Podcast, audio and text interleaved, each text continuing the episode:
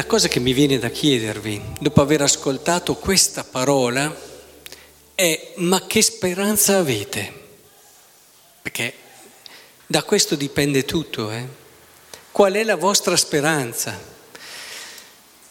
È dalla speranza che noi impariamo a fare le scelte giuste, è grazie alla speranza che noi abbiamo l'energia per affrontare e superare ogni cosa, ogni prova, anche le più terribili.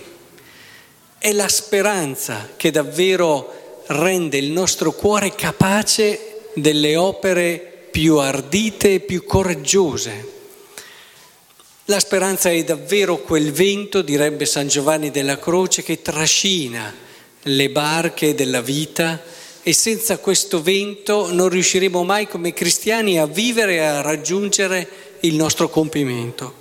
La speranza è davvero una virtù essenziale, ne abbiamo bisogno come l'acqua. È vero che a volte si ride un po' la facile speranza che non è poi la speranza vera di alcuni che proprio perché non hanno la forza di affrontare la realtà, ecco che un po' la fuggono e fuggono nel mondo dell'immaginazione, della fantasia, quasi a rifugiarsi lì perché affrontare la realtà è troppo difficile, è troppo duro, non ne hanno le forze. Certo, questo è un fuggire dalla realtà, non è la speranza cristiana. Questo è un raccontarsela per rendere la situazione che si sta vivendo meno dura. Non è la speranza cristiana.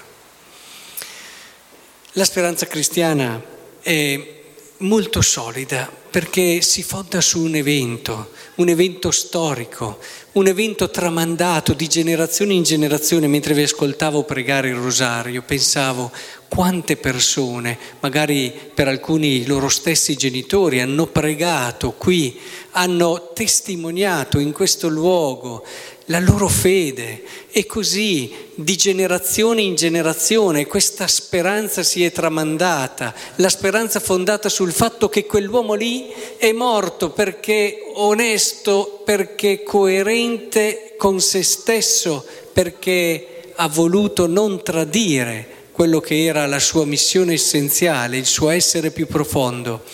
Quest'uomo è risorto e da quando lui è risorto è come se si fosse aperta una finestra, è come se qualcosa di inatteso fosse entrato nella storia. Pochi giorni fa abbiamo riflettuto eh, sulla parola di Dio di quando Paolo è andato ad Atene e ha iniziato a fare un discorso, era nella patria dei filosofi, coloro che più di tanti altri hanno riflettuto sulla vita, sul senso della vita, sull'uomo, sul, sull'importanza che l'uomo impari a conoscere se stesso, le sue origini, il suo destino anche più profondo. Eppure, e quindi ha iniziato a parlare e lo hanno anche cominciato a seguire quasi interessati della sua argomentazione, anche perché c'è una predisposizione nei greci ad affrontare riflessioni, discussioni, ma quando Paolo è arrivato a parlare di risurrezione, anche loro che erano così sapienti, hanno detto, su queste cose ci sentiamo un'altra volta. Eh? Come dire, non scherziamo, una cosa inattesa, una cosa...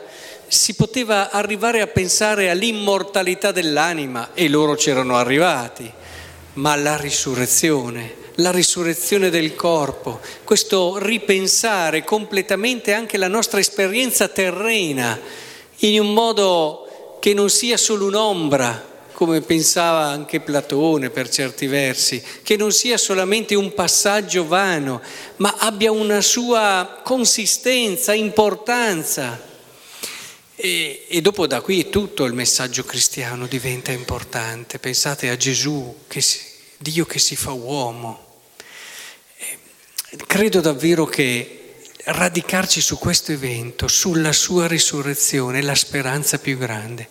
Vi può succedere di tutto, ma se c'è questa speranza in Cristo risorto, noi affronteremo tutto e non dovete avere timore di nulla. Il passaggio bello di questo Vangelo è proprio questo. Avrete prove, avrete difficoltà, ma poi tutto si cambierà e ho visto davvero coi miei occhi e le ho sentite con le mie orecchie le parole di persone che hanno saputo vivere anche le prove più terribili con questa speranza.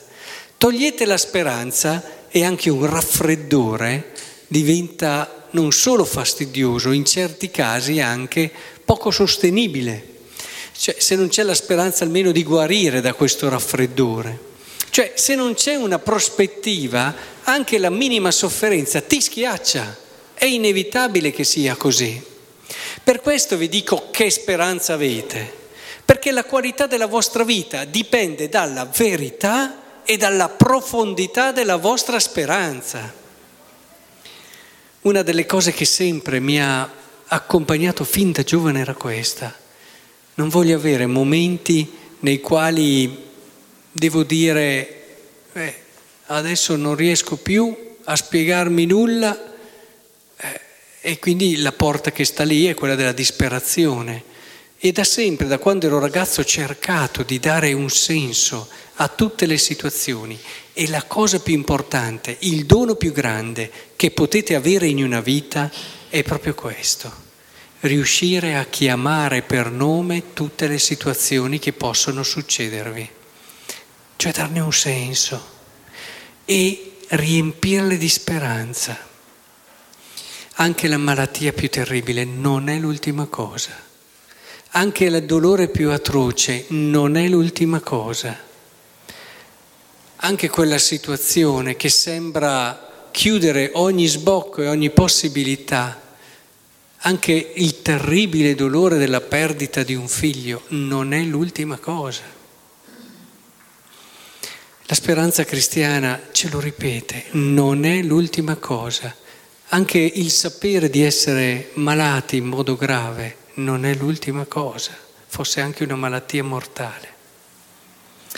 Ripetiamocelo spesso, la nostra speranza cristiana ce lo ripete nel cuore, non è l'ultima cosa. L'ultima cosa per chi crede in Cristo è la festa.